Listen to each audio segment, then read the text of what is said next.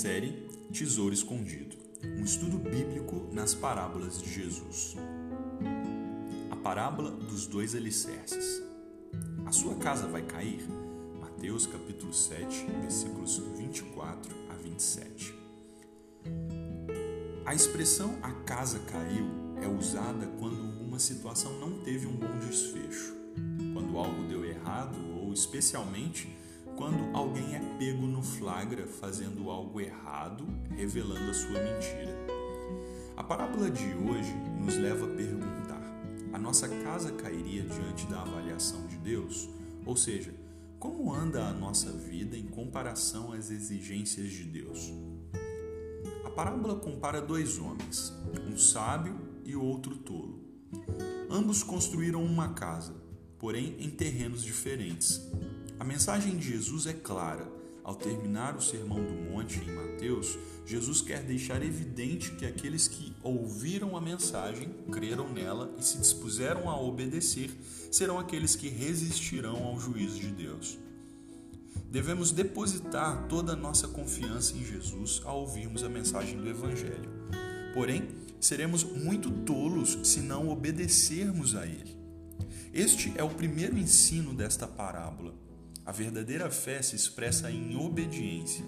A fé não pode ser confundida com uma mera compreensão intelectual da mensagem ou mesmo ser expressa em, atitude, em atitudes religiosas e externas.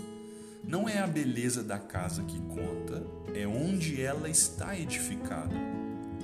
Uma fé fingida interesseira nos confortos que Jesus pode oferecer, ou simplesmente ritualística, são expressões da tolice daqueles que ouviram e não se converteram dos seus maus caminhos.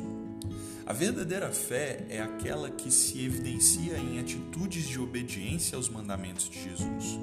Esta é a pessoa sábia que ouve as palavras e as pratica.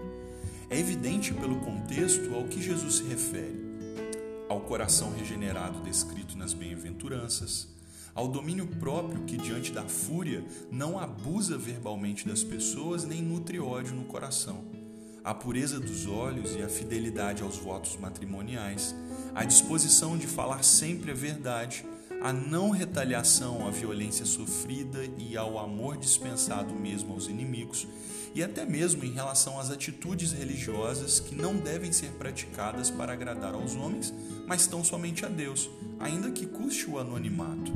Este é o sábio construtor. O outro grande ensino de Jesus nesta parábola é a respeito dos ventos, chuvas e inundações que vêm sobre as construções. Estes acontecimentos vêm sobre os tolos que não praticam a palavra de Jesus e também sobre os sábios que ouviram e praticaram o Evangelho. Algumas interpretações dessa parábola sugerem a ausência de problemas na vida, uma vez que há obediência. Isto é falso.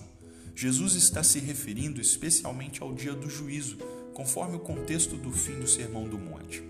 Veja, os súditos que de Jesus jamais andam num caminho espaçoso que conduz à perdição, Mateus 7, 13 e 14. Jamais produzem maus frutos que serão jogados no fogo, Mateus 7, 15 e 20. E jamais professam uma fé baseada em palavras e atos exteriores que são afastados de Cristo para sempre, Mateus 7, 21 a 23. Um dia, todos nós compareceremos diante do julgamento de Deus. Aqueles que tiveram uma fé verdadeira em Jesus terão construído sua casa sobre a rocha, demonstrada pela prática da obediência. Porém, aqueles que apenas ouviram as palavras de Jesus, quando a tempestade chegar, as estruturas deles não enganarão a ninguém, muito menos a Deus. A obediência não ocorre automaticamente.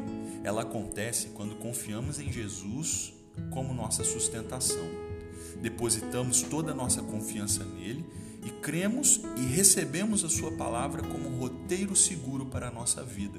Então descansamos quando estamos nele. Ainda que venhamos a falhar na obediência, sabemos que ele continuará a nos sustentar. Esta parábola é um chamado a levarmos o juízo de Deus a sério. A pessoa sábia é aquele que tem consciência da chegada do juízo e vive de acordo com esta expectativa. Em confiança constante e em pronta obediência, estaremos prontos quando o dia chegar.